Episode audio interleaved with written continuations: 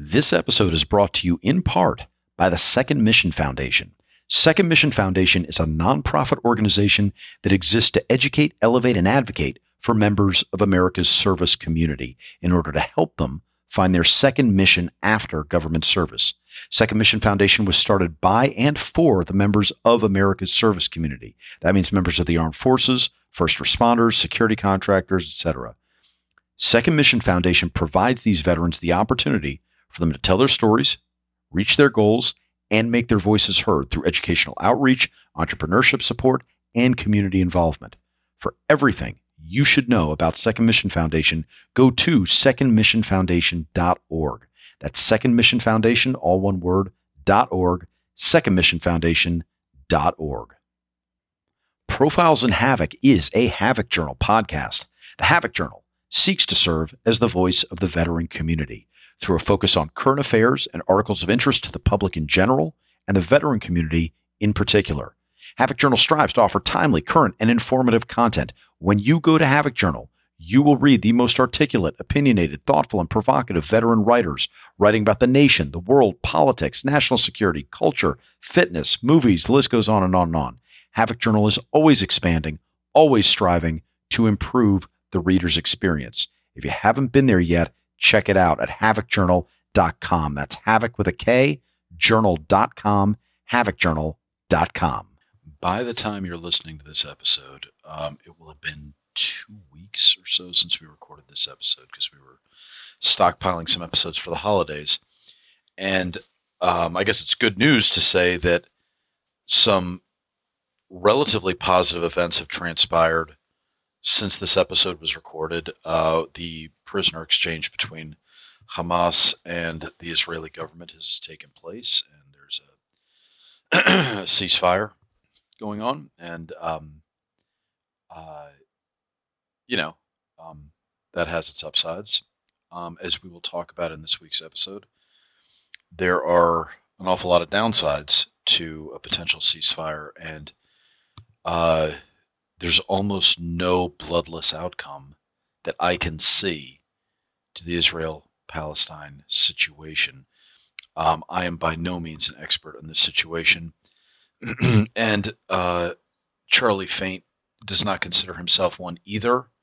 That said, Charlie has a lot more experience uh, with Israel and Palestine than most. um, he has been there repeatedly uh, every year for the past, whatever it's been, mo- most of the past decade as part of the um, uh, a joint venture between Yale and West Point, where students would go travel um, to Israel and uh, and parts of Palestine, if I'm not mistaken. And anyway, um, so he's been there repeatedly. As you'll also hear uh, in this interview, um, Charlie was deployed um, to Egypt uh, in the late nineties and spent some time there uh, crossing into Israel and, you know, becoming acquainted with the area. So, um, couldn't have thought of a better person to sit down and talk about the Israel-Palestine situation. There's a lot of ground that we cover in this episode. There's a lot of subject matter um, that we have to kind of build up. And uh, because it's Charlie and we know each other well enough, we're able to keep it a little light uh, and frothy up top. But, you know, we do get into some of the meat of the Israel-Palestine issue. And, um, yeah. I'm amazed it is as controversial nowadays as it is. Um, and we'll talk about why that is also, and some of the, yeah, some of the, wow, I hate to say it, I hate to sound like this guy, but some of the twenty twenty-three nuances, uh, backward steps in the name of progress, um, I guess, that we see in the country when it comes to anti-Semitism, uh, where this country stands on the Israel-Palestine issue, et cetera. Okay, I'm Christopher Paul Meyer, and this is a very special, issue-focused episode of Profiles in Havoc.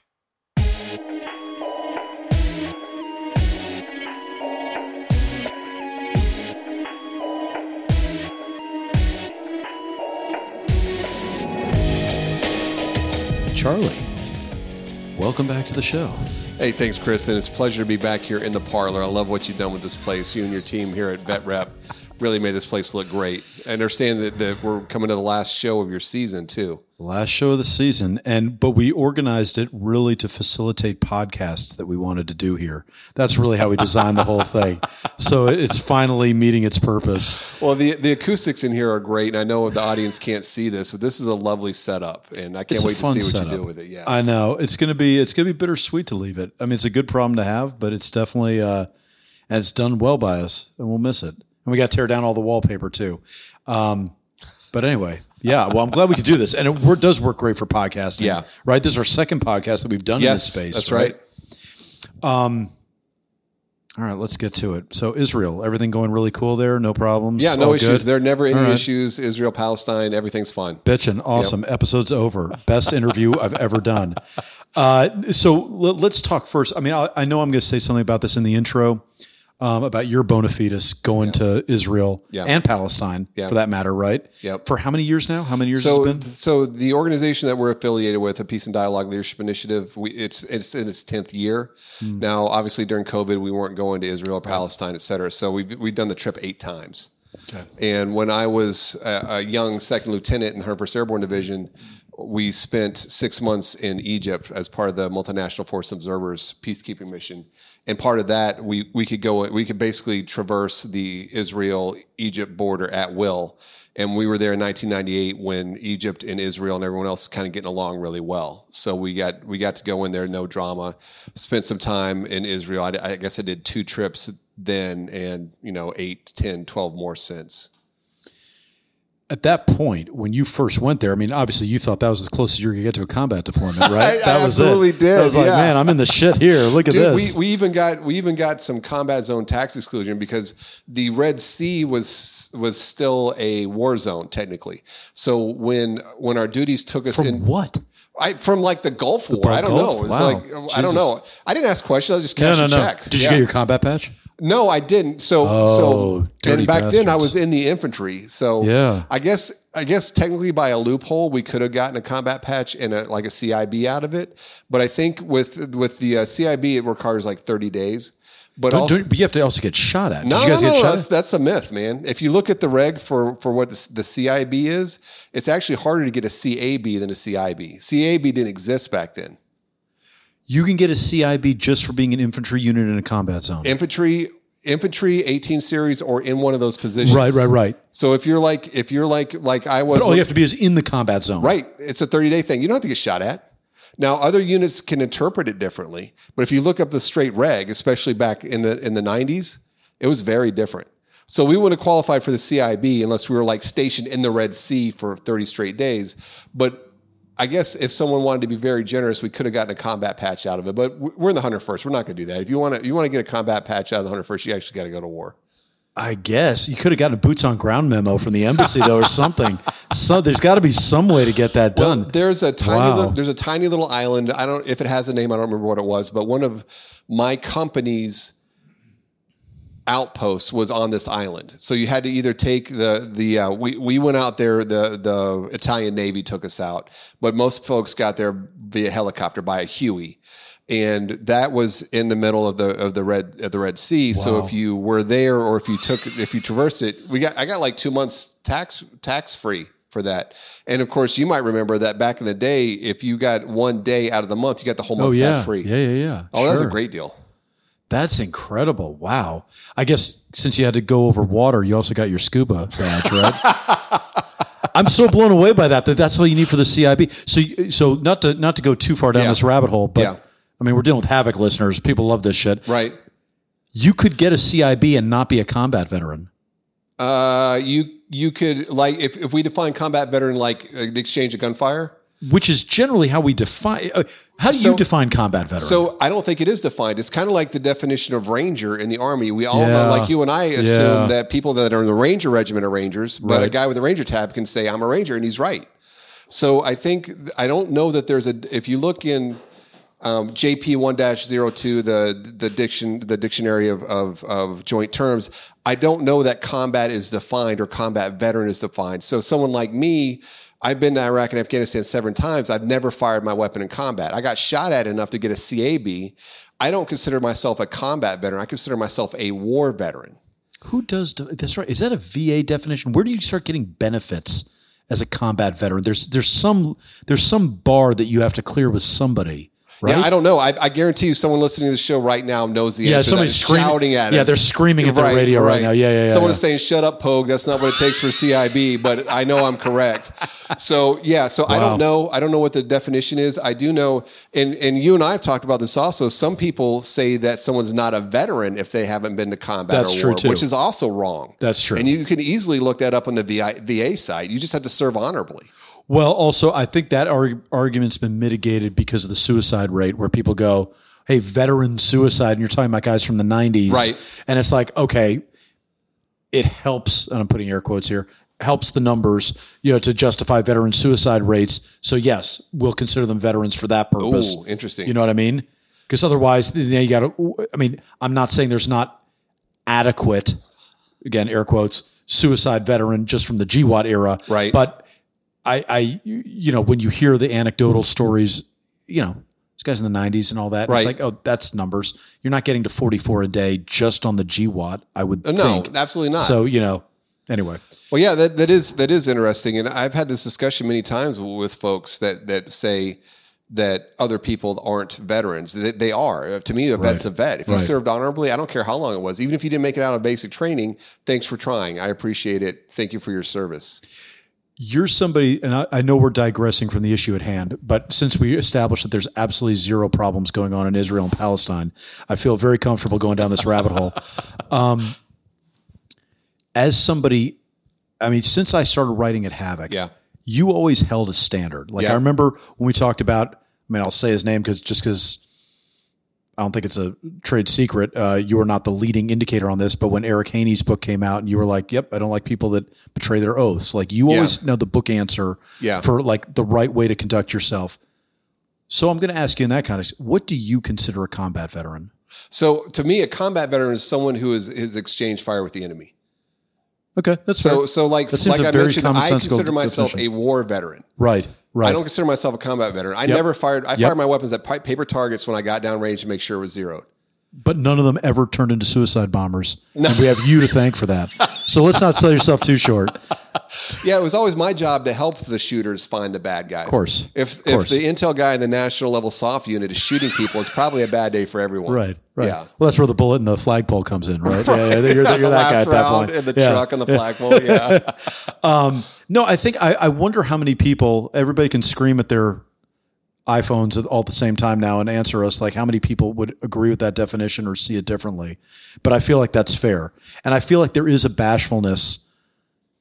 Not necessarily deserved bashfulness on the part of some people with cabs. Right. They, like when you go, oh yeah, you got your cab. Oh, I was like a guy popped a round off of my right. unit or something like that. And I'm like, I, like I get it. Like, you know, hey, I'd, I'd take a cab for that. Like right. whatever, who right. cares? Like what I, I know there was a, there was a story. I was not witness to this, so I have to call it a story, but I, I did hear of a sergeant major at Bagram who was running around after a C RAM shot down something. And there was shrapnel and debris falling. And he ran all around the yard going, did you get hit at all? Did you get hit at all? Hey, hey, cabs, cabs, cabs. It all came down. And it was because he hadn't got his cab yet. And so oh, he got his cab. So, oh, but he, that way he looped. He got sixteen other co-conspirators in there to also get their cabs. So that way he wasn't the asshole trying to lobby for a cab, but for himself. Well, anytime you incentivize behavior, you're going to get more of it. If you give, if you give the, if you give, military members the opportunity to get something shiny, they'll That's fall right. over themselves to get it. A hundred percent. Just like I was talking with, with my wife, Lila, who, as you know, is also a vet. Mm-hmm. Uh, we were talking about Pathfinder school. Yeah. I was, I was proud of my Pathfinder badge, but there's a reason why we called it Badge Finder School. The only reason I went yeah. was because I had a fancy badge. Oh. Now I went, the, the one sixtieth sent me, the intel guy for the one sixtieth is not going to be setting up FARPs or right. calling, we have Rangers right. for that. We have, right. we have all kind of other folks, but they sent me, I went because It's a cool badge. Why wouldn't you? And you had to. What, what's the big the big grind with? It's the memorization, right? That big thing you have Dude, to memorize. Dude, the whole thing was a big grind. Lila, if Lila hasn't told you the story, you should ask her about it, because I was calling her almost on the daily, telling her that I'm failing out, I'm coming home, because I grossly underestimated how difficult Pathfinder was and the amount of rote memorization yeah, that was yeah. required for it. And Chris, they made me do math. You know I don't do oh, math. No, what the hell? No. Boo. Yeah, not a fan. Yeah, that's fucking crazy. Well, I know. I was so bummed. See, this is this is the Charlie Faint officer special that you got to go to Pathfinder. Yeah. I know we were I was trying to go to Pathfinder. I like wanted that shiny badge so bad. Absolutely. And they were like, "No, you're not supply." Like there's some, our supply guy could go. Right. Nope, you can't go. You're not supply. I was like, "Son of a bitch." Anyway, well, the the only reason I got to go is because Second Battalion, which is the battalion I was in, got two slots every class. I don't remember sure, what it was. Sure. And they're like, who do we have that's that's smart enough to pass? Send the S two. Now, it turns out they were almost wrong about that. But that, but I appreciate that, because in in when I was in fifth Group, which was the unit I was in yeah. right before that, fifth Special Forces Group for the listening audience, I was in a conversation at, the, at at one of our, our meetings, and I remember our Group S two was talking with the, the S three about this Pathfinder training that's coming up for the Intel people. And I remember someone got so upset that that Intel folks are getting to do Pathfinder, not because um, some S F guy needed to do it, but because they didn't want us to have it. Yeah. And the S two yeah. was like, I'm talking yeah. about Pathfinder database training. There's a there's the Intel database called Pathfinder. But it was a really eye-opening moment for me that yeah. these guys yeah. didn't, we weren't taking from S F, but they didn't want us to have it because we're just redheaded support pogues. And that was a real eye-opener. Big difference between fifth Group and one sixtieth was like, we got slots, who can pass? We don't care that this guy's not a pilot, send him. Let him go to Pathfinder school. So that's how I got to go. No, listen, that boy, that's a whole nother rabbit hole we could go down with that. That, yeah, very interesting. I'm tempted to go down it, but I won't, because oh, what the hell? We should probably talk about. We should probably talk about Israel Palestine. So, um, yeah, okay. So your first exposure to that conflict in ninety-eight, yeah, right. What did you see there? What was the dynamic? So let's let's start from the very beginning, crossing in from Egypt okay. into Israel. So on the Egyptian side, it's desert, it's trash. Mm. The barbed wire's got what we call Egyptian tumbleweeds, which are which are garbage bags that are just tossed up into yep. it. Yeah. It's the the flies are everywhere. There's no air conditioning. And literally, Chris, on the other side of the border, you've got green grass all the way up to the fence. You got flowers, there's sprinklers, and all of the gate guards on the Israeli side were women. We called them the border betties. They were all women. So why? For propaganda purposes, and also because the that's what they had the women doing for for admin work in the army. So when we were in process, like the guys doing security are dudes. Oh, okay. All but right. all the, the people that we're dealing with gotcha. Are all young Israeli women. And, and, and when you part- say propaganda purposes, yeah, because if you're if you're crossing the border at this major border crossing, and you cross from Egypt, which is a literal desert with guys right. that are sweaty and, and smelly, as we all would be, because there's no air conditioning, right? right. And you cross into there, the land of milk and honey and young women. Oh, I it's see. it's a huge. It's a huge change to go back and forth between. Well, that's them. What happens. You're a colonizing oppressor. You get all the grass and all the women. That makes sense. I so, suppose. Yeah. yeah. So you so you come across and. Um, Was what was the reception like? I mean, you were a multinational force; they knew that, yeah. So it wasn't a big surprise. No, and and the border crossing that we went into is the one that you, when you go from Sinai Peninsula and you're going to Eilat, which is the big party town in, in South South Israel. This is the one everybody uses. Is and that again, the one? Is that the one that got hit in the kidnappings? No, no, no, no, October, no. So, this okay. is very. We'll talk about those in a okay. minute. Uh, right. the, the the border crossing you're talking about are way up by the Gaza Strip. So this is way down southern. Got southern, you. Okay. All right. Southern Israel. And the Egyptians and the Israelis at this point, ninety-eight, they just wanted to make money. No one wanted to fight. So it was a great time to be a peacekeeper, right? So was there commerce? Were, were yeah, there yeah, yeah. Egyptians, businessmen that would go in to sell goods oh, yeah, and come to terms? Absolutely. And where okay. we were down in Sharm el-Sheikh is a huge tourist place. Okay. And also this the site, because there's Americans there, it's secure. So that that attracts all kind of like tourists and stuff like that. Okay. So Sharm el-Sheikh, Nama Bay, where we are. Um, Sharm el-Sheikh is Egypt or Israel? Sharm el-Sheikh is Egypt, Sinai Peninsula, kind of on the... Okay. center south of the the uh, the east coast of the Sinai Peninsula. Okay. So you'd have to go up the Sinai Peninsula to get to Eilat in in Israel. Okay. And Eilat is on the tiny strip of land between Egypt and Jordan. So that tiny strip of land is, is Israel, and that's where Eilat is. So we went to Eilat, which is a huge party place. We went uh, to Caesarea. I remember seeing the, mm. the Roman ruins and aqueducts, which are so impressive.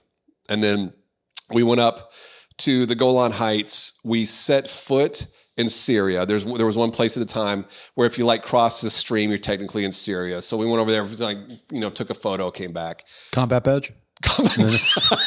No combat patch for that either. But uh, later on, we got we had plenty of time to earn those. Uh, and then we spent a lot of time in Jerusalem. And it was really interesting. Back in ninety-eight, the Waqf, which is the, the Jordanian um, Muslims that control the Temple Mount, that administer yes. it, that administer the religious aspects of it, uh, they weren't as restrictive. So we actually got to go into the Al-Aqsa Mosque, which is the big mosque up there, and the Dome of the Rock shrine.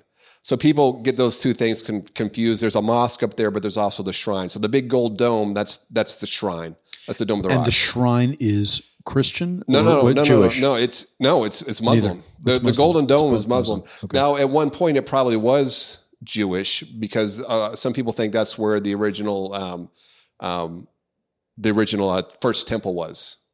Oh wow! Okay. And and the, and this, the thinking is it got destroyed so many times. The, the uh, Muslims on one of their times occupying it, it built this beautiful Dome of the Rock. Now nowadays, if you're not Muslim, you're not allowed in. So you have to take a, like a religious test to get in. But when we went, and the Waqf administered the test. The Waqf administered, and they're actually pretty restrictive on it. Yeah. Okay. Um. And uh, I. Anybody, I think at the time they were letting anybody in. Certainly we didn't have some special dispensation, but we got to go in regardless. And in Christopher, it was beautiful. The the, the sure, Dome of the Rock sure. was amazing. The Al-Aqsa Mosque was interesting also because they have display cases with all the stuff that the Israelis had shot at the protesters over the years. So when you go into this mosque to pray, one of the first things you wow. see on the left and right are these dis- display cases with like tear gas and bullets and things from the martyrs and stuff like that. So not to get ahead of ourselves, but almost...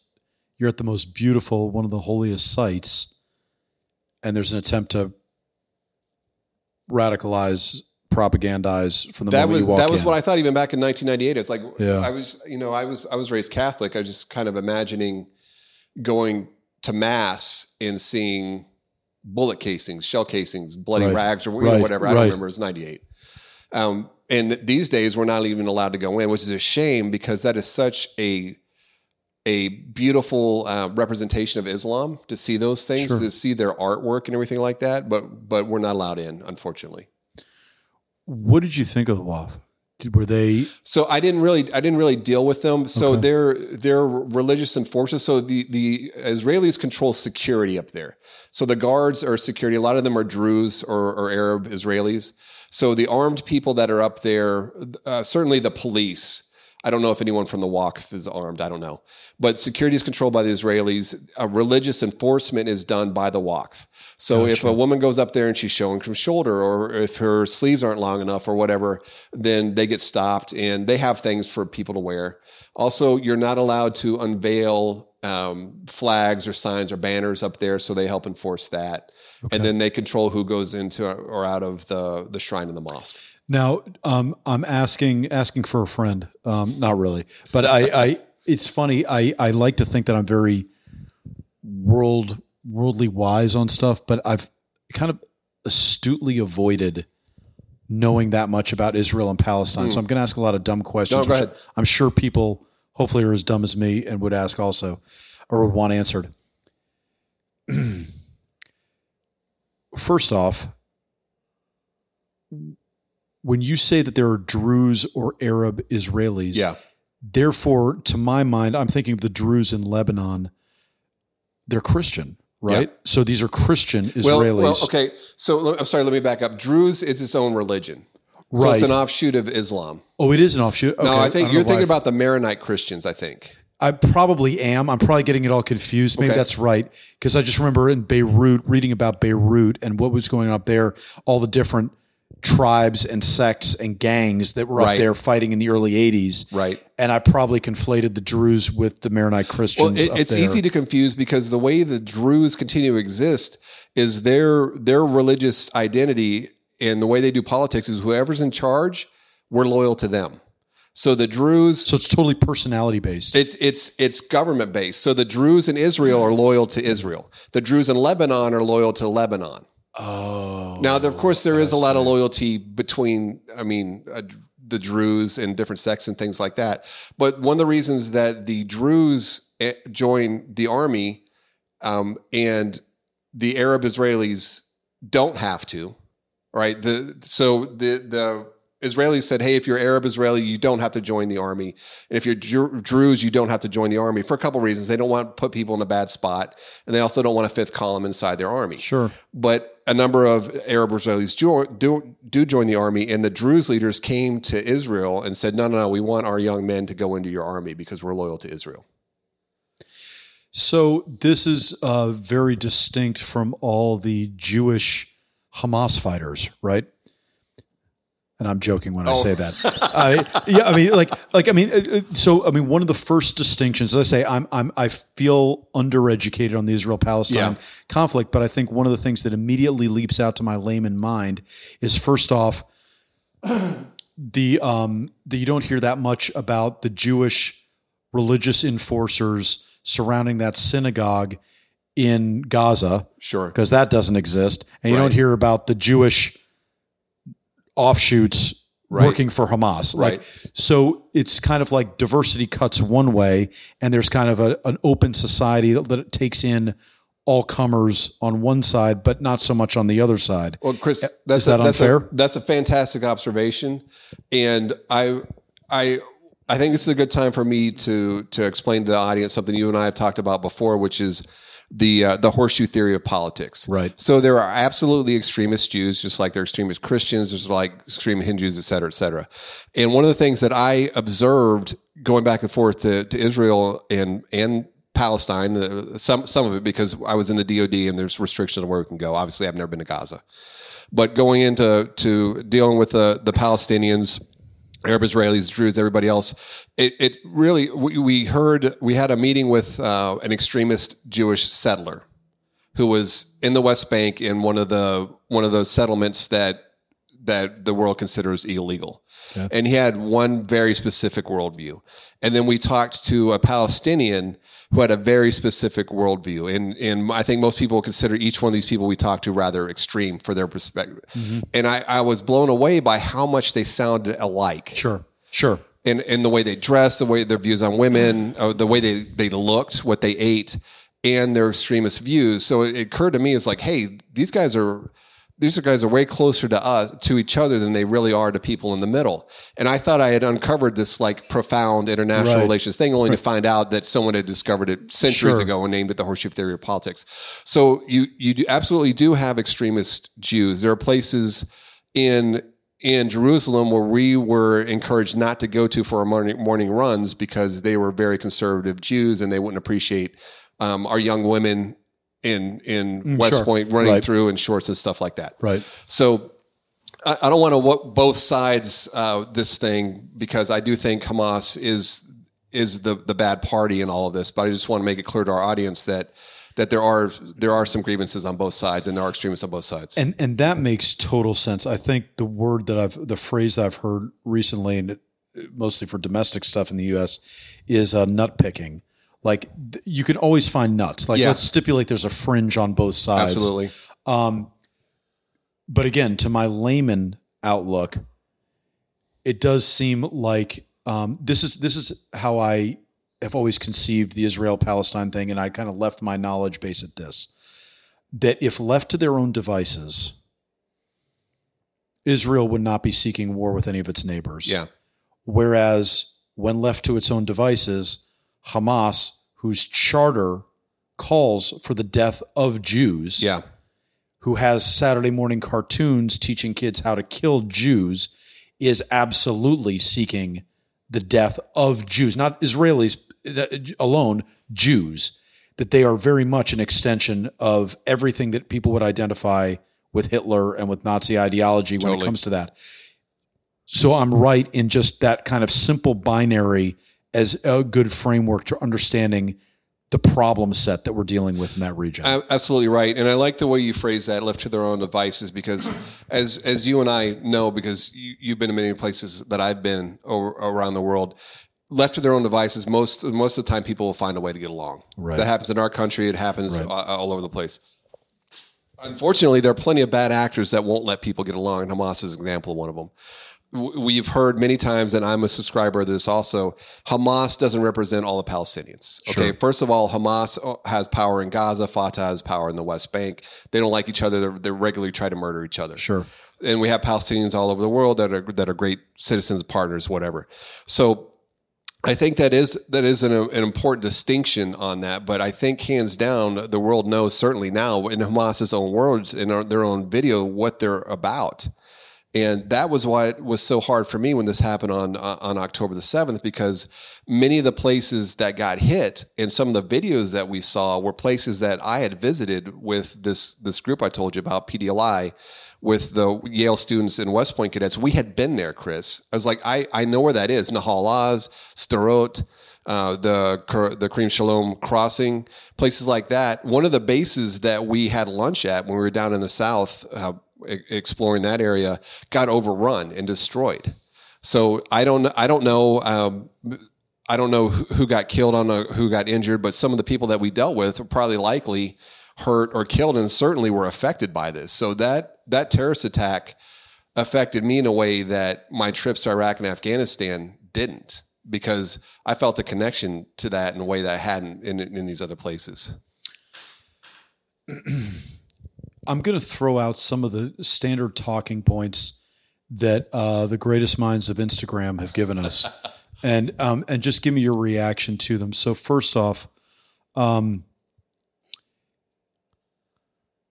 Israel is the colonist oppressor that has come in and basically was dropped on top of this unified, centrally governed Palestine, and has since de facto enslaved or established an apartheid state uh, for the Palestinians.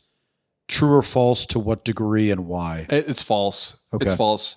And look, there's this is a very complicated situation, and we could talk about this for hours. Mm-hmm. And I also want to make clear to the audience, I'm not an expert on this. I, I just, you know, my own experiences.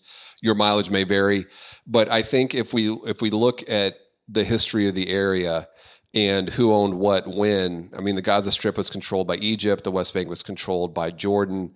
The, you do have the situation where the uh, the nation of, of Israel kept expanding and getting bigger, but I think it's also important to see why that was happening. If you go back to the the the, uh, the Balfour Declaration, and even before that with the historic people in the in the area being the homeland for the Jews and the Christians for that matter. And over time, you see that, like, hey, we're going to set up the Jewish uh, Jewish state here. Here are going to be the boundaries. And there Jews. was no existing state there right, at the right, time, right? Which is important. It, right? It's, you know, fallout from the Ottomans uh, and and that that stuff falling apart. And then just, you know, fast forward over time, it's like, hey, this is going to be the Jewish state. The Arabs said no. The Arabs tried to destroy Israel. It didn't work. That that seems to be a, a recurring theme throughout history. And in the meantime, Israel keeps getting bigger. Israel actually gave back the entirety of Sinai to Egypt for peace, because Egypt, because Israel took all of Sinai. And during the Six-Day War, right? Yes. Okay. Or, or Six-Day, yeah, it had to be Six-Day War. And that was in nineteen sixty-seven, sixty-six, something like that? Mm, we'll have to fact-check the dates. Yeah, I'll fact-check those dates. Yeah. So regardless, they, they took it, and then the yeah. and then the Egyptians launched the Yom Kippur War, complete surprise, shocked the shit out of the Israelis. Um, the Israelis turned the tide on, but eventually they realized, like, A, we can't defend all this territory. B, we don't care about the Sinai Peninsula. We don't, what are we going to do with the Sinai? Yeah, right. So they they made a deal. It's like, hey, we we need peace with Egypt, which was the, the the leading Arab partner, and we'll give you back Sinai and everything else. So they made a deal, and, and they've had decent relations ever since. But as part of that deal, they're like, hey, you, you know, you can have Gaza back too. And the Egyptians were like, yeah, you know what, you guys you guys hold on to that. Why? So it is hard to govern people who want to be free. It's hard to govern people that want to be free. The Palestinians, with a great deal of justification, in my opinion, want their own state. I want the Palestinians to have their own state. I think a two-state solution is is the solution. I, I, I wasn't on board with that at first, but over time I, I came to believe that. So people want to be who want to be free are hard to govern. Um, the Egyptian Egyptians had a problem with the Muslim Brotherhood that, that continues to this day. of which the P L O was an offshoot, et cetera, et cetera. So they didn't want to govern the Gaza Strip because inevitably, if they governed Gaza and didn't rule it with an iron hand, which they didn't want to do, their provocations out of Gaza would inevitably lead to war with Israel. So if you if you control a piece of territory, if that's your sovereign territory and it's, and that territory is being used yeah, to launch an attack, you're going to get of invaded. Of course. So that's that's why they did that, in my opinion. So let's maybe so uh, let me let me back up just to make sure my history is correct. nineteen forty-eight, Israel is created. Within, I believe, about a year, they got, received their first onslaught from all the Arab countries surrounding them. Well, right, I mean, I think war was declared as soon as they declared independence. Yeah. Uh, right. Yeah. Okay.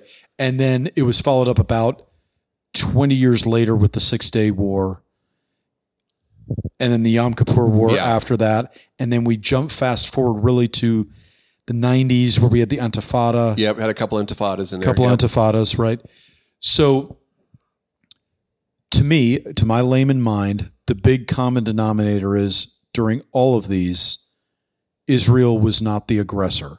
No, that's not true. Uh, okay, actually, tell me. The, in, in one of their wars, they launched a preemptive strike. Okay, do you remember which one it was or why? I think it was nineteen sixty-seven. Oh, okay. Because they're about to get they're about to get wrecked. Because they're about to, so it was a preemptive right. strike. Yeah, which I think was was smart. Okay. Why sit around waiting for it? You go after right. you go after right. everyone's air force on the ground. So, so aggressor is, is an interesting is an interesting term. I think if we look at who fired the first shot, generally it's not the Israelis. Yeah, but they're not a they're not above that. I think any responsible government, of course. I mean, you and I would launch a preemptive strike. You know about sure. it. Yeah. So then, in that case. What was the, hmm, if Israel was generally on the receiving end of this,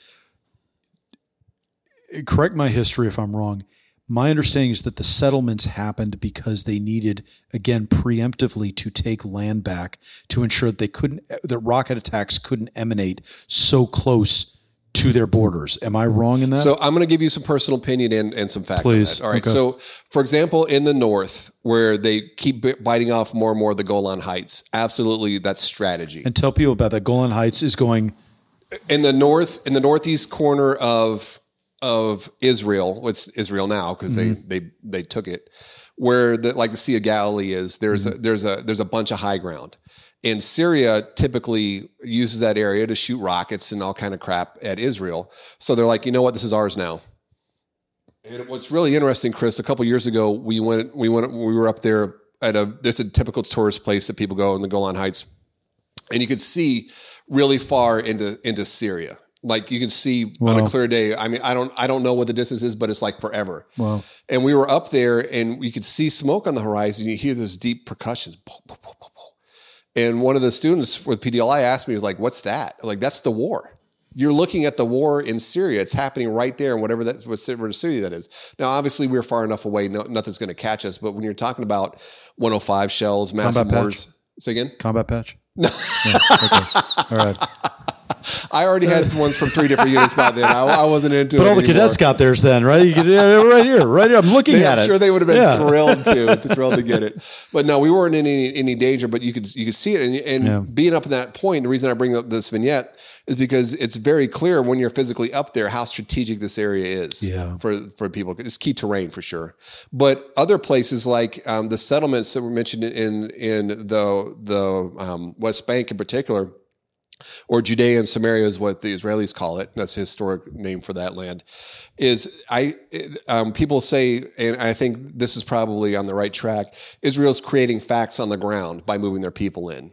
It's like, well, we can't give this back. We have twenty thousand people live in the city. We can't give this back because we have twenty thousand people in the city.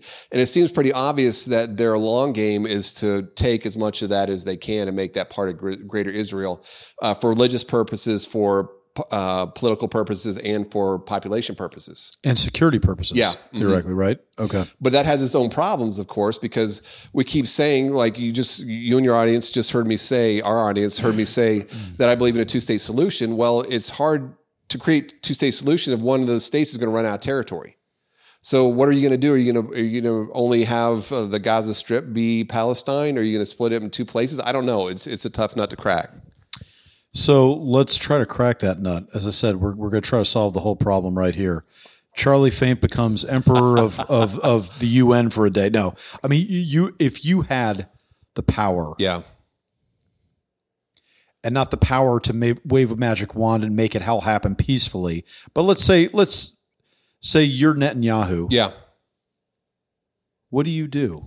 So I'll tell you, I've thought about this a lot. What what would I do if, yeah. I, if I couldn't wave a magic wand and, and nobody hates me forever? Right, right, right. Which is, which is not going to happen.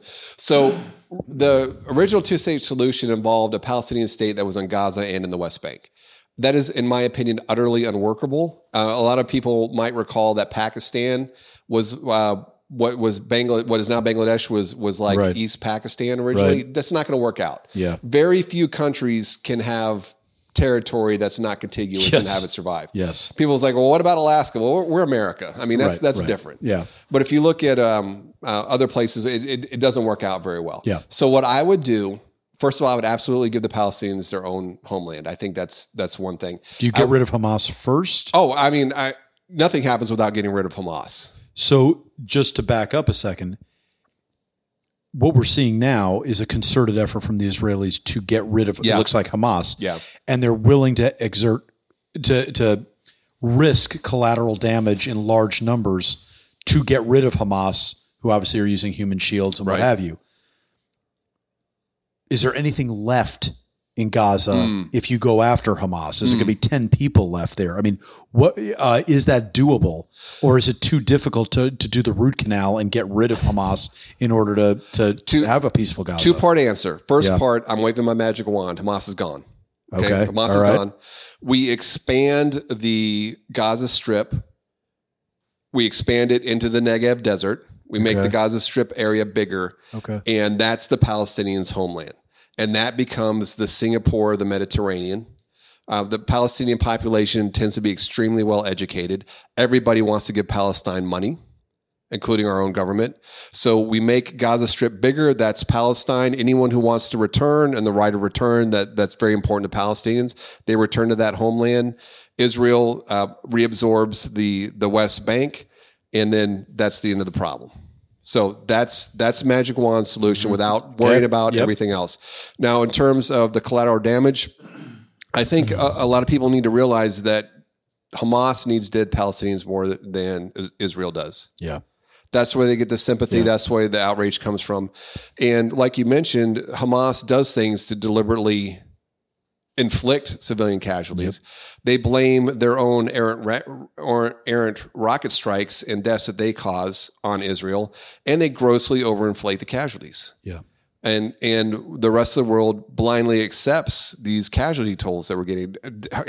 Innocent people are getting killed right now in in Palestine, no doubt. In Gaza Strip, they're dying, but we need to look at at why that's happening, who's really doing it. I think if you want to free Palestine, you start by freeing them from Hamas, because once you get that done, then I think a lot of other good things can happen.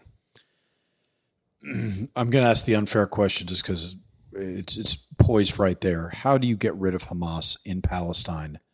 How do you actually allow Pal- Palestinians to be free?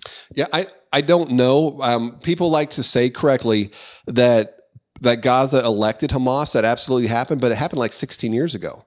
Right. So they've clung they, on to power and defied all right. election, all post-elections that were supposed to happen. Right. right exactly yeah. right. Okay. So what might happen here is if they, they can't, it's hard to kill an idea. You and I both know that.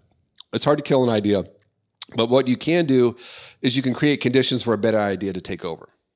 So maybe one thing that happened is, is Hamas isn't wiped off the face of the earth, because I mean, even today, there are people who consider themselves Nazis and want to support Nazi ideology, mm-hmm. but they don't have their own state anymore. Right, right. So maybe what can happen is is Israel and, and the West, or whoever else wants to get on board, like Egypt would certainly, I think, be happy to have Hamas out of there, cripple Hamas enough where the Palestinians rise up and say, you know what, we're going to do our own thing. Maybe Fatah comes back from the West Bank.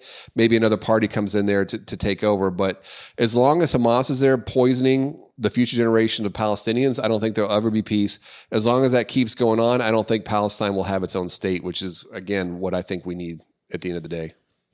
So I guess this is the devil's advocate position. It's a position I don't relish taking, but I'll ask, uh, I'm not sure how much I believe in it. I just want to throw it out there.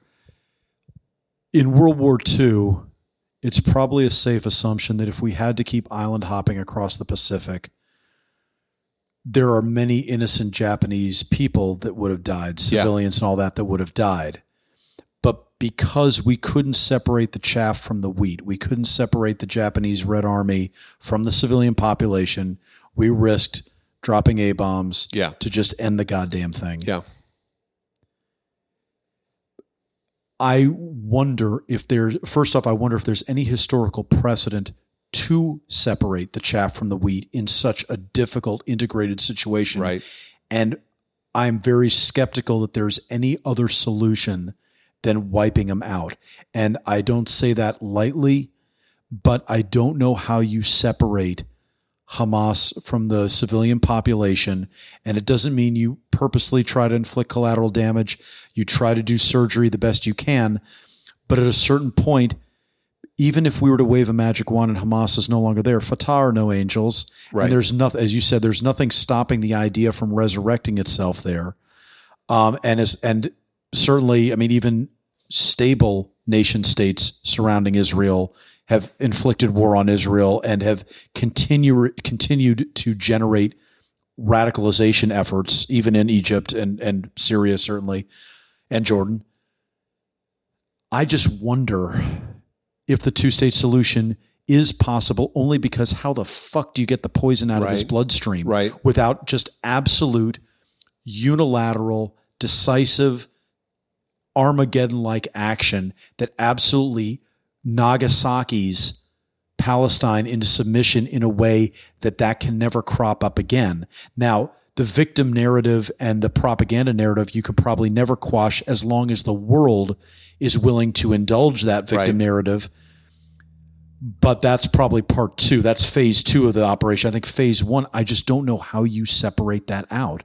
Am I crazy? No, no. A lot of people have asked these same questions. So for me, you know, set aside the the the the moral argument, which I think we always have to keep in mind sure. about, about killing people wantonly. Of course. So if Israel were, were to do that, it would create so much outrage in the Muslim world that or in the long run, it would be detrimental to Israel. What I mean by that is Iran is already trying to get everybody fired up to, to get after Israel. This is the same rationale why they didn't flatten the Temple Mount when they when they took over. Like Israel in, in nineteen sixty-seven mm. could have flattened the Al-Aqsa Mosque. It could have flattened the Dome of the Rock. Sure. sure. Why didn't they do that? Well, a couple of reasons. First of all, it's first of all the the, the very religious Jews think they shouldn't be up there in the first place because you don't know, you, you might be standing on holy ground. You don't know where the temple was. Right. But the main reason they didn't do it and the, and the reason why they returned it to the Waqf to let them control it is because of the religious significance. And they defeated all these Arab armies. But if they destroy the third holiest site in Islam, you're going to get another jihad and they're going to be super motivated about it. So right now, I think a lot of people are looking at this situation and certainly, um, plenty of folks have reason to dislike Hamas, but if they went in, if Israel or anybody else went in and just just Dresdened or Tokyo yeah. or yeah. Nagasaki'd that area, you're going to get so much more outrage out of yeah. it that many more Jews are going to get killed rather than taking this the approach that I think the Israelis are taking right now to be a little more surgical and deliberate, even if it risks more lives in the short term for, of, of Israelis. So, being that public opinion and world opinion is so important yeah. in the risk assessment that Israel has to make. Let's take a look at that. I'm going to recall these numbers from memory because I just read them in the past week, and I, hopefully they're, I know they're generally accurate. I, I, I, everyone can feel free to fact check me on the specifics, but I want to say that in the last ten years, the human, human, the U N Human Rights Council, which by the way now is chaired by Iran. Right. So, making a note of that. Giving, totally legit. Yeah, totally legit.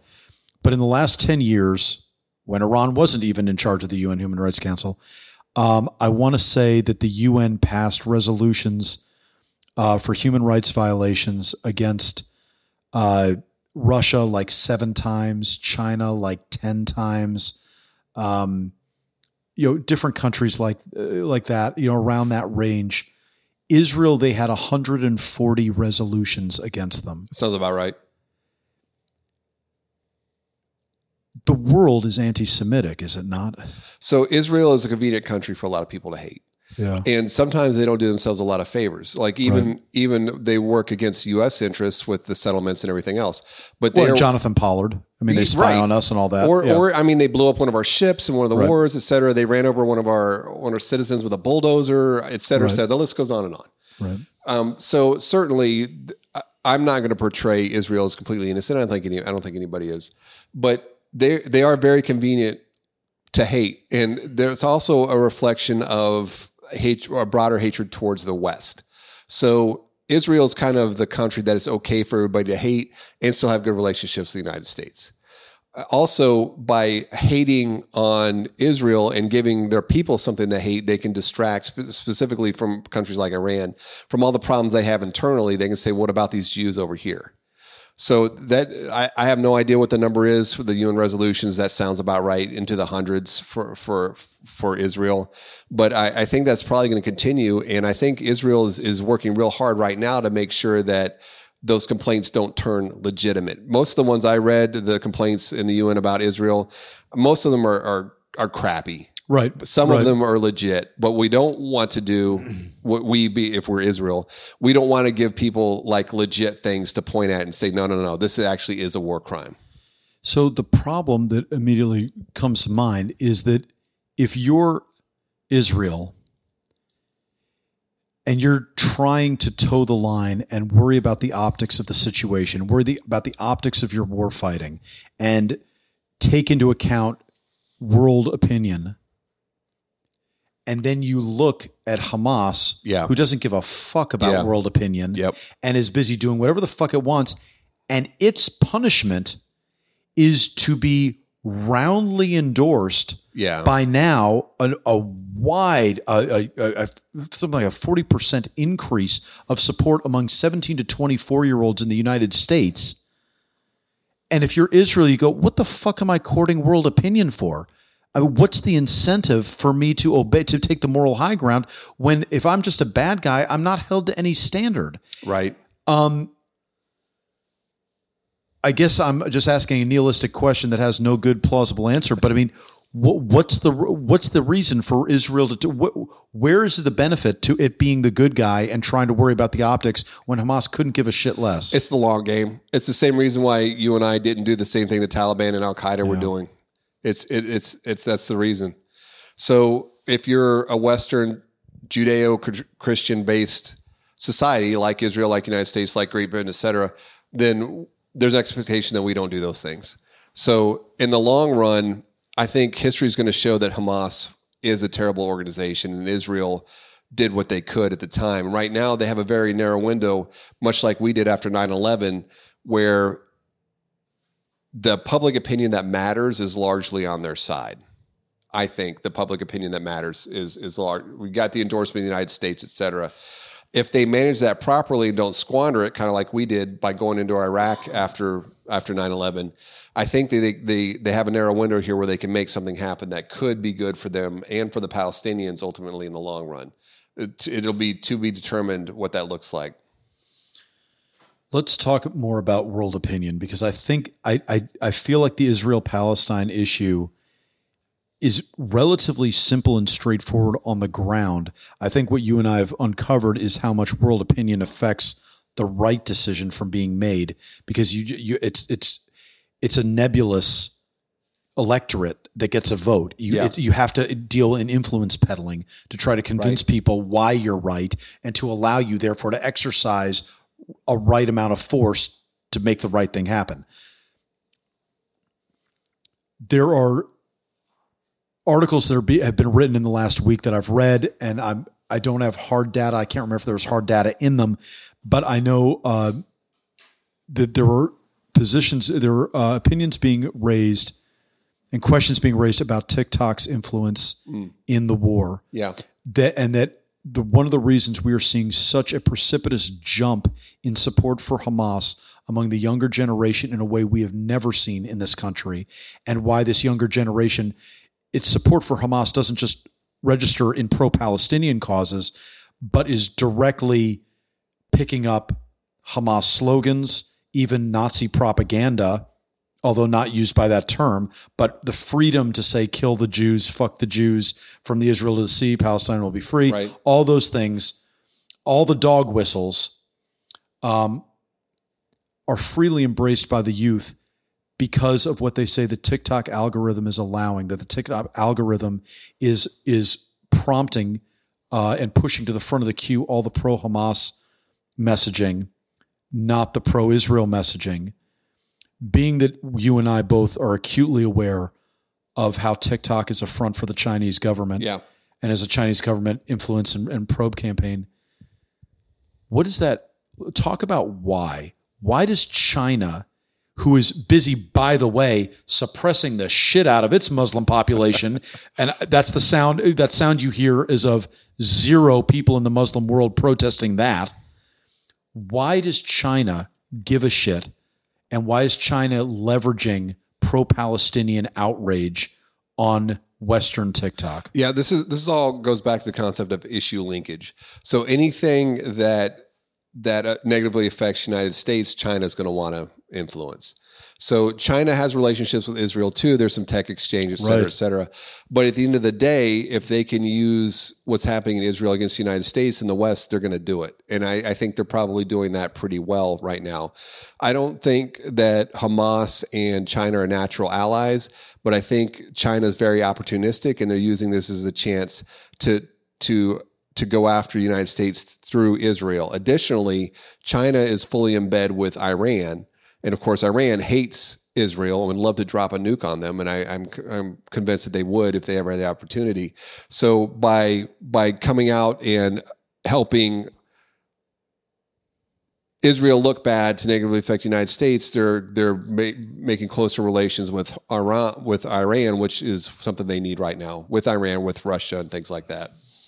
Um, I'm assuming you saw the video in Dagestan of all the people at the airport storming the plane. I did. That was terrible. Um, it's interesting, right? Because the Dagestanis, and I'm basing my entire knowledge of Dagestan on Habib Nurmagomedov and the other M M A fighters that have come out of Dagestan. So take this with the appropriate grains of salt. But it's interesting that the Dagestanis, the, the famous Dagestanis, and I think most famous Dagestanis are fighters, all have been very complimentary of Vladimir Putin. Mm. Which is interesting because Dagestan is overwhelmingly Muslim, mm-hmm. and that's obviously a, a population that's had its problems with Putin. Um, and when they storm, stormed those planes in essentially a pogrom looking for Jews that they could hurt, it was the Russian National Guard that kept them away from the planes. Yeah. You and I have talked about the prevalence of Russian Jews in yeah. Israel yes. and the influence that Russia has in yes. Israel. Can we, can you talk and tell everybody about the dynamic between Russia and Israel and how this is playing out now? Because Russia and R T and some of the Russian propaganda outlets were there touring the Hamas tunnels on the Hamas side and have been deeply embedded in that cause. And that's a lot of cognitive dissonance because you got Putin, who fucking destroyed Chechen Muslims in the nineties, right? Had been a huge enemy of, of Islam, helped us in the G W A T purely out of anti-Muslim sentiment, right? Yet here his outlets are help, are supporting Hamas, yet his National Guard is stopping Muslim Dagestanis from dragging Jews off planes. What the fuck is going on? How do you know what side of the bed to get up on so if you're again, a Jew in again, Russia? Again, is- issue linkage. Of course, the the the... elephant in the room on, on this one is Ukraine. Yeah. So it's yeah. like, okay, you want to you want to F around in Ukraine with us? You're going to find out in, in Israel, Palestine.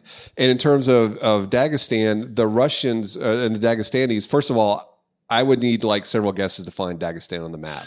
I, I, I'm just going to just be upfront about it. But the Russians' self-interest would also dictate that you don't want mobs rampaging through your one big international airport. You're going to squash that shit. So yeah, they, they did. I don't think they stopped it because they were they were Jews under attack. I think they stopped it because people were under attack, and you don't want that going on. You don't want, if you're a sovereign government, you don't want a mob exercising violence. That's your job. If you're the government, you maintain the violence. So you're going to stomp that out. I think they would have done that for any group. And I'm glad they did it for these these groups that yeah. happen to be Israeli. I assume most or, or all of them were Jews. And I'm glad that more people weren't hurt. I'm also glad that they arrested a whole bunch of folks, yeah. apparently. So with with the with the R T and things like that, again, whatever they can do to make life harder for America works to their benefit. And Israel has a complicated relationship with Russia. There are so many Russian Jews living in Israel. In fact, if you drive around on the highways, a lot of the signs are in Russian. So they're in they're in Hebrew, wow. they're in Arabic, they're in English, and they're in Russian. Wow. There there are um, that's I don't think Russian is one of their official languages, but there's a lot there's that heavy influence there. Wow. And then, so you got that going on, but you also got Israel. Are they helping Ukraine? Are they not? But they're allies of America. So you know what? We're gonna we're gonna exercise a little bit of pressure there too. How optimistic are you that this is going to resolve peacefully? I'm not. I'm not optimistic. We're supposed to go back with P D L I this this May, and we're still recruiting. We're planning as if we're going to go. But Chris, this was this was such a profound thing for me. I talked earlier about how we. We visited some of these places that got overrun and destroyed and attacked. But I was thinking about it. You know, I, my oldest daughter's nineteen, and she could have been down there at a at a festival and got yeah. killed or kidnapped because yeah. she she wouldn't have run away. She would have fought um, and and been killed or kidnapped or both, which is something that happened. And for me, you know, we've we've been down near Gaza. Again, I don't want to overinflate it. I was never in Gaza. We were never in any danger for Gaza. But we were down there near Gaza, and we were at one of the terror tunnels that the I D F had captured, and they they they show it to groups of visitors, and we were down there, and we had an armed guard, et cetera. But what was a, a big revelation for me as someone who spent so much time in the Army is I wouldn't have been able to do anything about it. Even if I'd yeah. have been there with yeah. my group, yeah. we would have all been killed yeah. if we would have been there. And that was a huge eye-opener for me. Could have been my daughter. Could have yeah. been these young men and women that I, that I go overseas with. So I'm not optimistic that we're even going to be able to go back this year. But I do think this wor- work is important because we've met so many good people that are Palestinians and so many people that are Israelis. There's got to be a solution, and you and I aren't going to be around for it. Um, our time, we're not going to be around long enough and be uh, influential enough in the positions that that make these decisions, but some of these young people might. So we all need to sit back and watch. And there, there's a there's a, a an article that I, I recommend our listeners read. It's it's called "Give War a Chance." It's by Lutfak, and I've written I've written about this before for, in grad school, and I think Havoc Journal's got some articles about it. Sometimes you got to give war a chance, and it's terrible, and innocent people are going to die. But sometimes you got to let people fight it out because of well well meaning. Interlopers keep getting and stopping the fighting without one side feeling that it's lost. It's going to go on and on and on. So sometimes it might be better just to get it over with. So this type of thing, you don't lose tens of thousands of Palestinians next year and the year after that. You get it all over once right now, and then the the the fighting can stop and people can go on with with a political solution.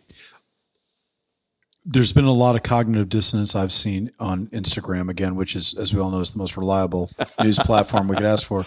Um, but especially from the veteran community where they talk about issue linkage, yeah. veterans that are dealing with sometimes, and I'm, I don't think I'm speculating too much, but dealing with their own P T S yeah. from combat, uh, their own war wear- weariness, um, are sometimes tacking radically in favor of Hamas because they believe that, hey, I stand with the oppressed, or are tacking towards Israel. Um, there's, but there's a, it's amazing how not uniform the veteran community is, especially yeah. since we just spent twenty years in the Middle East right. fighting terrorists. Um, but you see the disgust that some veterans have for their own military service. I've heard, I've seen people that I've admired come up and say, Uh, this is all about American imperialism and supporting colonialism. Um, what would you offer? I think you just gave one great article, but I love other recommendations on what people can do. Sorry, my last point I want to say on veterans and the cognitive dissonance in the veteran community is I also feel like a lot of veterans are like me and don't know that much about yeah. the area, and are trying to look at it through the only lens we have. And if all you have is a hammer, every problem's a right. nail.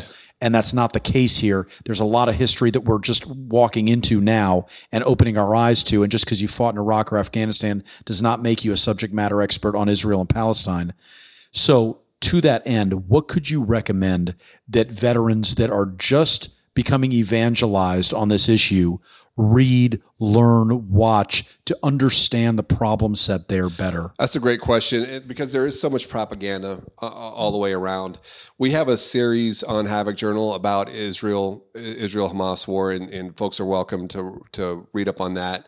But that is from a perspective. Right. Um, so I encourage people to, to read broadly and, and, and read what, Read what the leaders of these organizations are saying to their people. Read what the leaders of Hamas are saying to their people. Read what the, the leaders of Israel are saying to their people, because what those folks say to us in English is very different than what they're saying in their own languages. Obviously, I'm not saying learn Arabic and Hebrew, just read the translations. But I think that's what you really see, because what what what those... especially what Hamas is saying to their own people, I think that's not a hard choice. If you're if you're forced to make a choice between the two, read what Hamas is saying they want and read what Israel says they want, and then make up your own mind. And what's also interesting is, as far as the vets go, I, I know a lot of people accuse me of being pro-Israel. I'm not pro-Israel. I'm pro-America. I think America's interests align better with Israel right now than they do with Hamas. If that changed, then I'd, I'd, I'd change my opinion as well. So if you're forcing me to choose between the state of Israel and a terrorist organization that wantonly murders people that I've met and could have been my daughters, et cetera, then that's not a hard choice for me to make. But again, I'm I'm in it for what's good for America, and I think that uh, a strong, is independent Israel is in our interests, at least for now. We'll see if that changes over time. So I think a lot of people reflexively lean towards supporting people who pretend to be the victims the best. I think that that, that happens a lot. And I think people, well, maybe just because you're less powerful doesn't mean you're a good person. There's no ability, there's no nobility in victimhood to me. And there's no um, need to support people who are cr- clearly cry bullies who provoke attacks and then say, oh, this guy hit me back. So I think that what we all can probably agree on, folks who, who support Palestine, folks who support Israel, people like me that support American interest, is that innocent people are dying, and we need to find a way to stop the dying on both sides. And sometimes that just involves letting some folks fight it out. So, Chris, we'll have to let's see how it turns out. No, that that makes a ton of sense to me, and I want to end with this. And I know, um. I'm taking a risk mentioning another publication with the owner of Havoc Journal, but I get um, Barry Weiss's uh, Free Press great newsletter. Yep. Great writer. And she had something this morning that I saw that I made the calculated risk of reading when I was still waking up. So it really uh, pinged in my head. But um, in the newsletter today, there were multiple examples that they that Barry Weiss, it wasn't Barry herself, but it was one of her writers, laid out of college campuses um, and other people, uh, you know, protesting Israel. Yeah. I just want to read you this Go and ahead. Get your reaction. Go ahead. Um, the title of this little segment is "Those Nazis Hate Jews for Totally Unrelated Reasons." At sympathy for Hamas protests, good socialists who just want jihad, love and peace, are taken aback to be flanked by outright Nazis. And they want to make it clear, those Nazis are not with us. An article in Vice explains that the right-wing anti-Semites are a totally separate movement that is, quote-unquote, hijacking the progressive cause with hateful rhetoric that is obviously completely different. For example, one leader of the white supremacist group took a mic at a rally and said, according to Vice, that Israel is, quote, a pure genocidal state, make no mistake. Sure, professors at every elite school have been signing statements saying literally the exact same thing, and sure, a New York Times writer just resigned because she needed to publicly say the same line, but when a white supremacist says it, it hits super different and is wrong. Has the woke movement ever been more egregiously exposed than it is right now for for providing safe space and inclusivity and not doing harm to anyone than it than this particular moment. I, I think that this issue is really exposing uh, racism in a way that that I don't think a lot of Americans expected, certainly not the American left. And I was kind of smiling when you were talking right now, because this goes back to what we were talking about at the very beginning about horseshoe theory. So those extremist Hamas and extremist white supremacists have a lot more in common with each other than they do with people like you or me or the average Palestinian or the average Israeli, average Jew. So what I, you know, I went to grad school at Yale. I had a great time there. Um, I consider myself a conservative. Yale made me see myself as a conservative the first time in my entire life. Mm. But I love Yale University, and I'm very grateful for that experience. I'm not liking what I see right now in, in this conversation. In fact, I, I, I read a couple of articles in the Yale Daily News. I keep up with it. It's very interesting. It's an undergrad, undergrad pub, publication, uh, but it's pretty prestigious if you're a Yale undergrad to get published, sure. et cetera. Sure. And a couple of the articles um, were related to the Hamas attacks of October seventh, and the, the young each one of those happened to be written by a different young woman. And the young women mentioned that there were beheadings and rapes, and the which I think is obviously what happened, because we have video from Hamas showing these types of things, and the editors of the Y D N took that out. They edit, they they edited it out. Um, before it went to publication, because you know you couldn't you couldn't prove it, and then they went back in and added it back in afterwards because there was so much of a of an argument about it, and that was just t- telling to me that people are more than willing to believe that Israel deliberately targeted a hospital that killed five hundred people, and they'll run that yeah. to no end. Yeah. But they can't believe that people who would murder babies and kill fourteen hundred might commit a rape or cut somebody's head off. Right. Right. When there's video evidence to the contrary. So I'm worried about that. I'm worried about what's taking place on college campuses, because even though I'm not Jewish, uh, you know, it, it starts with one group and then it goes on, and then it goes back to the the old poem, you know, and there's nobody left to, to speak for me. That's right. So I think any time that any group is threatened, whether they're Muslim or Jewish or anything else in my own country, then I want that stopped. And right now, a lot of people are threatening a lot of Jews and Muslims and the rest of us with their behavior. And I, I'd really like to see that stopped. I also just want to underscore, to me, the hilarious thing is it took a white person to say those words, a white supremacist to say those words, for college students and, and the protesters to go, oh, well, that's wrong. Literally, you're saying the not just the same thing, the same words, the same verbiage. But talk about issue linkage. You need to hear it through people that you have already established you hate in your mind, right, in order to go, oh, well, but we're not that. Right. Yet you can't intellectually separate your position from that one. Right. And the cognitive dissonance, again, not to overuse the phrase, but it really applies a lot in this scenario, is stunning to see that the people who, by the way, would probably be lampshades if they were in Gaza right now, right, seem to be supporting Palestine and, pro- and have pro-Hamas rhetoric, but are not willing to acknowledge that some of their worst enemies are the ones that have been parroting this for a long time, and they're merely falling in on that rhetoric. It's stunning, no? Yeah, and I, I think that was a great way to do it. Um, humor, mockery, satire is a great way to engage in this sure. cultural discussion, just like they did there. And I also think that this is kind of the fruits of the poison tree of the critical race theory and yeah. demonizing different groups of people. I also remember a conversation I had several years ago with a grad school friend of mine who is Jewish, and um, describing, we had a, a discussion back and forth. He's, he's Caucasian like I am, but he was insisting that he wasn't white. And it was hard for me to, to understand what he was saying. I was like, what do you mean you're not white? I'm not white. I'm Jewish.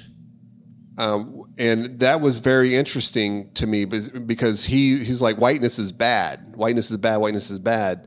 And now I, I, I'd like to have a, a conversation with now to, to see what he what he feels about it, because the left is turning on him because of his religion. So this is a tough situation for a lot of folks, and, and I hope we can come to a, a, a solution, even if it's a temporary one, shortly. And even, I, I would say, even beyond what's actually happening in Israel-Palestine, part of me wonders, and it's self-interest, if the bigger story isn't here. Right. The fact that the United States is seeing such radicalization among its own citizenry against Jews. I would feel well, I'll prove it right now. I would feel very comfortable with my own personal safety. If I were to walk on the street right now and start yelling, kike this, kike that, there would be zero repercussions. I will get no blowback for just saying kike right now on the podcast. None. What does that say about us? Yeah. And again, I'm not for banning words. I think you should be able to say anything. But the fact of the matter is, is you are free to have a very violent advocacy in favor of Hamas with no repercussions, as we are seeing with Jewish protesters that are getting killed occasionally, right. beaten up, right. with Jewish organizations that are advising students at the University of Pennsylvania to stay in their dorm rooms and not go to their kosher cafeteria, lest because there's supposed to be a pro-Hamas protest that day. So we're saying that you can have any kind of violent advocacy, but you cannot peacefully just be a Jew in America in twenty twenty-three. So much for this utopia of inclusivity and kindness and bullshit that we've been hearing about for the past five to seven years.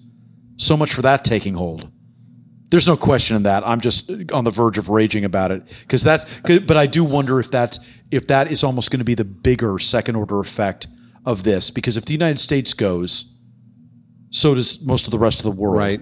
And I just wonder if the if seeing the iceberg that is the United States deteriorate underneath the water and get thinner and thinner, and our common sense and our, our support of Israel, and forget Israel, our support of decency and proper human rights is eroding. That to me is a very big story. That that is huge. And I think that we need to stress that racism against anybody is still racism. Right, right now, the It, there's a lot of racism directed against Jews. Next week, it might be Muslims. It might it might be Italians. I think we need to establish that if, as a country, there are, are certain limits to what we're willing to tolerate. And what I'm seeing right now, especially this, this rampant hate directed against our Jewish Americans, is not something we should be tolerating. We shouldn't yeah. tolerate it against Muslims. We should, t- shouldn't tolerate it against Christians. We shouldn't tolerate it against whites. We shouldn't tolerate it at all in our country. But I think right now, so many of our youth have been conditioned to the fact that it's okay to hate certain groups and certain yeah. people. Yes. That and and they know there's no consequences for it if you hate the right people. That can we? I, I really know we got to wrap this up, but I, I can't let that go because that's a huge point. It's it's okay to hate the right people. Yeah. And as you and I know, because we've talked about this a bunch, I'm no fan of Donald Trump. Sure. But it does strike me as ironic that the very people who post signs saying hate has no home here, if you were to bring up Donald Trump, would see no problem hating him very openly and gregariously, fully. Absolutely. Um, so what I wonder... If this is if this doesn't expose wokeness and C R and the fruit of C R T entirely, I don't know what will. The fact that hate, being a human condition, is going to exist. You're either going to allow it openly or you're going to designate certain groups in which all of your hate is going to be funneled because you yeah. are not allowed to just normally express it through verbiage or whatever. Right. Or not whatever, through ver- for, through your words. Um, and we are now at a place where because wokeness is has been so enforced, people are looking for that outlet of who am I allowed to hate? Yeah. And thank God I can hate Trump. So if right. I need to curse somebody, I can curse Trump. Well, I mean, we'll see if Trump comes back into power, and I hope not. But leaving that aside, well, you are free to hate Jews. I know you don't have Trump to kick around right now, but hate Jews. You're allowed to do that right now. How fucking scary is that? And how much does that expose wokeness as really hate transference?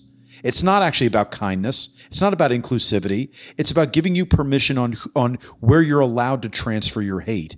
And that's kind of being exposed, not kind of, it is being exposed, I think, through all of this. Am I crazy? Well, over the course of human history, I think we can look and we can see that if you give people something to hate, you have power over them. If you wrap that hatred in the mantle of moral justification, you can get them to do anything you want. Yeah. And that could be control. That could be religion. It could be politics. Yeah. It could be it could be anything else. So I think we're seeing that right now. People want something to hate, and a lot of folks don't want to understand that or accept that about the human condition. They want something to hate, and you can let them hate a concept. You can let them hate whatever. But in, in critical race theory, in particular, or wokeness, or whatever we want to describe it, gives very specific things to hate. And, and well, well it, we've heard now for five, seven years. That speech can be violence, right? That so, if you use the wrong pronouns or you do this, it's vi- it's equivalent to violence. It is a genocidal act against marginalized people, and I'm using air quotes. Right? Who the fuck is more marginalized than Jews? They have since the since the origination of hate crime statistics, they have tripled, quadrupled the next highest amount right. of hate crimes. At least we're now seeing here. They are being marginalized. They are the only entity of their kind in a whole region that is not like them. They couldn't. They are the definition of a marginalized people. Yeah. Yet, where's the protection for them? I mean, how about we deal with pronouns after we deal with who the fuck is allowed to murder, rape, behead, and kill mar- a marginalized person? How about we deal with the physical acts of violence first before we get into thought policing and speech policing? Am I crazy? Yeah. No, I think I think those are good points, and it's it's hard to to tell, and it's hard to get people to to change their mind or to focus on things that they really ought to be focused on. Part of the part of the problem we have in the United States, Chris, is there's so little for people to genuinely be concerned about. Yeah. Young people need yeah. a mission. And if we don't provide them one, they're going to find one. There's going to be these identity out entrepreneurs out there that are telling them, oh, you didn't, this this thing happened to you, or you didn't get what you wanted. It's because of this group over here. And I think right now the the far left has has cast Jews as the worst possible people. Not only are they colonizers, they're white, even though many Jews are not white. Right. Right, um, but they're they're cast as white, despite what my grad school friend said. They're cast as white. They're colonizers, and worst of all, they're successful. If Israel yeah. was getting overrun and destroyed by their neighbors and things like that, if they were getting wrecked, if they were broke, they would be. And if they were brown, um, if they were not seen as white, then they would be part of the oppressed class. But because they're successful, because their actions, some people consider it colonization, and because they're viewed as white, then they could only be oppressors. And if this in, in this binary between oppressors and oppressed, then you could do whatever you want to oppressors, and no action take, taken by the oppressed is is too odious. And I think that's what we're seeing now with Hamas. All right. You talked about young people having a mission. What about a second mission? No, I'm kidding. I'll, I'll do my ad for that. I just did my ad for that up front. Um, listen, uh, thanks. I know we got off onto a political tangent because how can you not with something like this? Roger. I mean, this is one of those that just needs to be talked about openly like this. But I really appreciate the background and the clarity on the Israel-Palestine situation. Um, it's great food for thought. Thanks. Yeah, just my opinion, work worth what the listeners pay for it, which is nothing. So hope they got out of it. And I welcome uh, people who want to fact check me or get in contact with me over the Havoc Journal email. Happy to have that conversation because innocent people are dying in Palestine and Israel, and it's going to be up to the rest of us to, to try to work that out. So let's let's talk and let's figure something out. Thanks, Chris. And and worth saying, Havoc Journal is not a bad place for that debate to happen. Absolutely. If we got to win. If we got to win, win if, if this is a battle of opinion and a battle of influence campaigns and whatever, th- there's an argument to be made then, and Havoc is a great place where we can platform arguments on both sides. Absolutely. All right. Cheers, brother. Okay, that was our take on the Israel-Palestine issue. As Charlie said, write in, write in, you know, um, write some articles, pro or con. Um, all arguments are welcome if they're well articulated. And there are arguments to be had. But to me, the most alarming thing is this acute rise in anti-Semitism and anti-Israel vitriol and misinformation uh, that's risen in the younger generations, and not even the younger generations, the uninformed generations. Uh, people that are become evangelized and radicalized, I guess you could say, on TikTok. Um, so being that it's twenty twenty-three, let me go to somebody who I find to continue to be articulate on this subject. I found this, this post came out after the interview, um, which is why I didn't reference it there. But Dan Crenshaw, a representative from Texas, former Navy SEAL, um, wrote a very articulate Instagram post, which, um, again, twenty twenty-three, never thought I'd be referencing Instagram as a uh, trusted source, but um, but his facts are, are are absolutely, you know, on point and welcome and unfortunately necessary um, as truth tries to punch through the white noise of um, all this conversation when it comes to Israel and Palestine.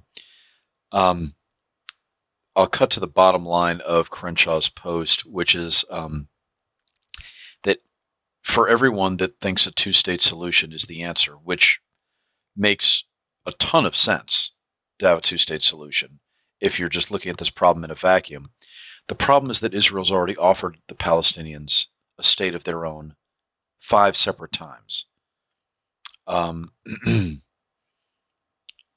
so one of the things he lay, uh, that Dan Crenshaw lays out is that after the breakup of the Ottoman Empire following World War One,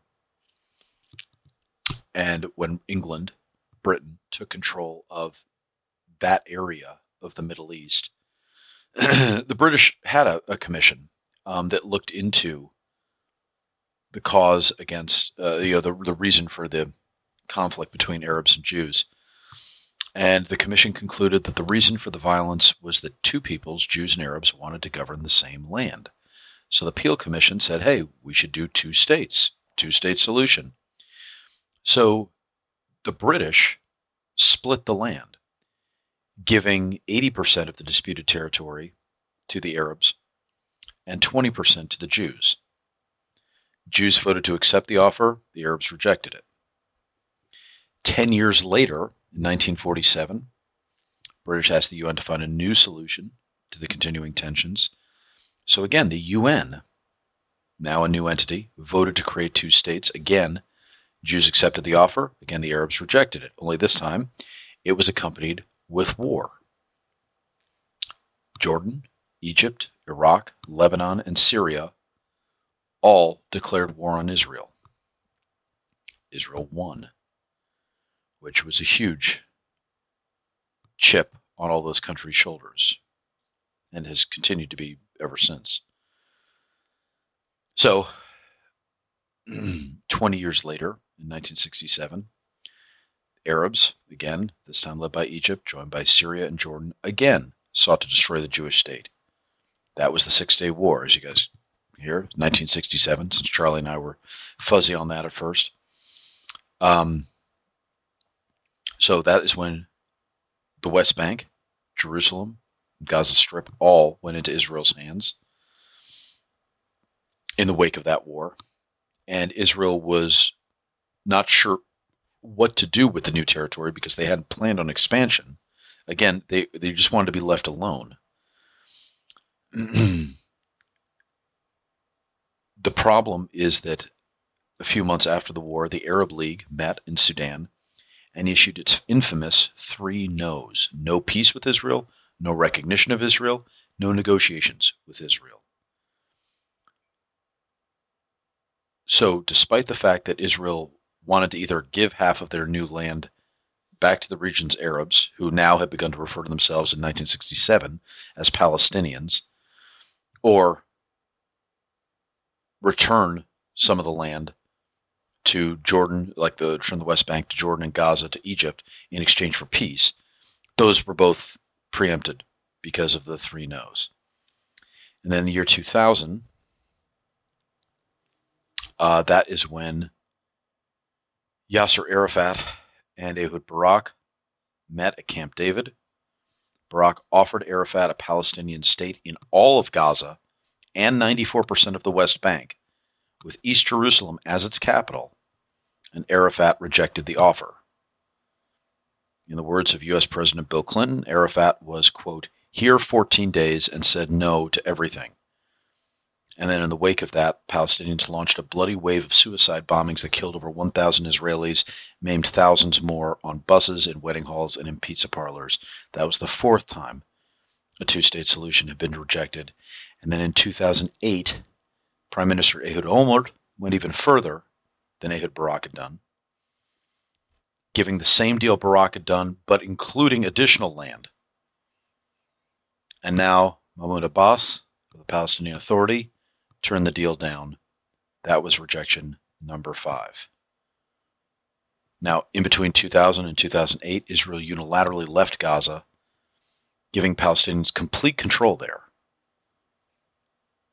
And, as Crenshaw points out, instead of developing this territory for the good of its citizens, the Palestinians turned Gaza into a terrorist base from which they have fired thousands of rockets into Israel. In other words, every time Israel has offered peace and land in the Middle East, it has been rejected. And rejected usually with war and massive amounts of terror activity following. So, again, when Hamas's charter is to kill Jews, it's kind of hard to... Um, It's hard to negotiate with somebody that, whose existence is predicated on your death. You know, it's not a land issue. And um, it's nothing substantive. It's simply pure, outright hatred. And that's a tough thing to negotiate with. It's impossible to negotiate with uh, because it's binary. And... Um, One subject that Charlie and I didn't get to, we talked about it briefly offline because I was kicking myself for not having raised it, was um, if nine eleven would have happened if the state of Israel didn't exist. In other words, how much does modern-day terrorism owe to the establishment of a Jewish state? And I, again, it's tough to know. Um, it's possible to say that certainly there's That's some motivation for it. But what I always find interesting when we talk about anti-Semitism and the Jewish state and uh, the evils of Israel, or that comes up as a subject matter. Well, the Israelis, um, you know, have a lot of blood on their hands and, and, you know, we shouldn't back them as much as we do uh, because of look how much it damages our own self-interest and makes us a target for terrorism and all that. It's interesting who doesn't get targeted. It's interesting that the Chinese right now, right now, have the Mus- their Muslim Uyghur population in concentration camps, actively surveilling, stripping them of any rights, any dignity, sometimes killing them, completely blocking out their communications with the outside world, censoring anything that mentions the Uyghurs. And yet not one Not one Muslim country boycotts China, has objected to China, has severed ties with China. And they are actively doing this right now. In the United States, you look cross-eyed at a Muslim in the United States, you know, we all, we all get neurotic about, oh, are we creating terrorists with our actions? The Chinese are actively taking a massive Muslim population and putting them in camps and completely cutting them off from everything, depriving them of all rights, if not their lives. And there is not one peep from the Muslim world. What does that mean to me? It tells me that a lot of terrorism is not about supporting their fellow Muslims. It's not based on love of the people that are like them. It's based on hatred of the United States and nothing else. Hatred of Israel, nothing else. Because China has committed far more atrocities against the Muslim world than Israel has. Yet Israel is the one that's so perennially targeted by many of its Muslim neighbors. The hypocrisy in the Muslim world when it comes to China is staggering.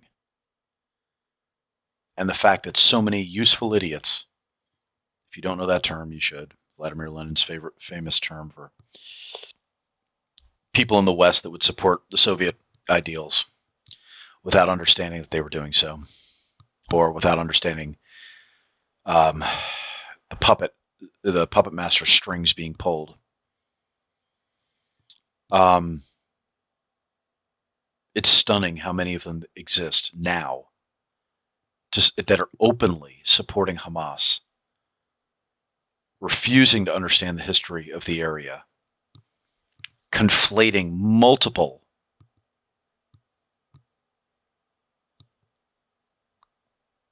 causes, wars, conflicts, histories with each other,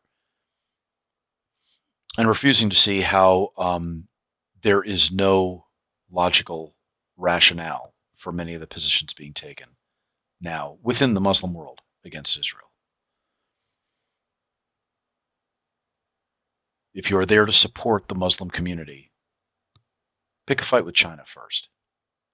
By far the biggest violators. And if you're if you can't even be bothered to open your mouth against China, you shouldn't even be talking about Israel. Israel, a country that, by the way, has quotas to allow Muslims to study at their universities, to allow Arab their Arab neighbors to live in peace in Israel, should they so choose. So, um, as I say, I'm not an expert on the area, but I like to think I can see enough to know right from wrong in this, and it's not incredibly complicated. And it's an important issue. It, and it's an important issue for how we see ourselves in this. The amount of good, well-meaning people that I see getting co-opted into pro-Hamas arguments is stunning. And I've seen some of my Afghan friends take up the mantle of, quote-unquote, the children of Gaza, either not understanding that that's a front for Hamas fundraising, or understanding it and not caring, and having still some anti-Semitism that is pretty virulent. And again, if you're Afghan, you probably haven't met many Jews in Afghanistan. So there's a little bit of the unknown. Anyway, so many issues that come out of this, and we're not doing it. Um, you know, we can't cover all of it, but at least that was a good primer. Okay. On that note, um, we started out this episode talking about, you know, Second Mission Foundation. I'll just say, since I've been long on this outro, go visit uh, vetrep dot org, V E T R E P dot org, vetrep dot org, Veterans Repertory Theater. Um, they are the other sponsor of this week's episode, and you can check out everything they are doing there. I got to thank Mike Neal, our producer. I'm Christopher Paul Meyer on behalf of everyone at Havoc Journal. See you next time for another profile in Havoc.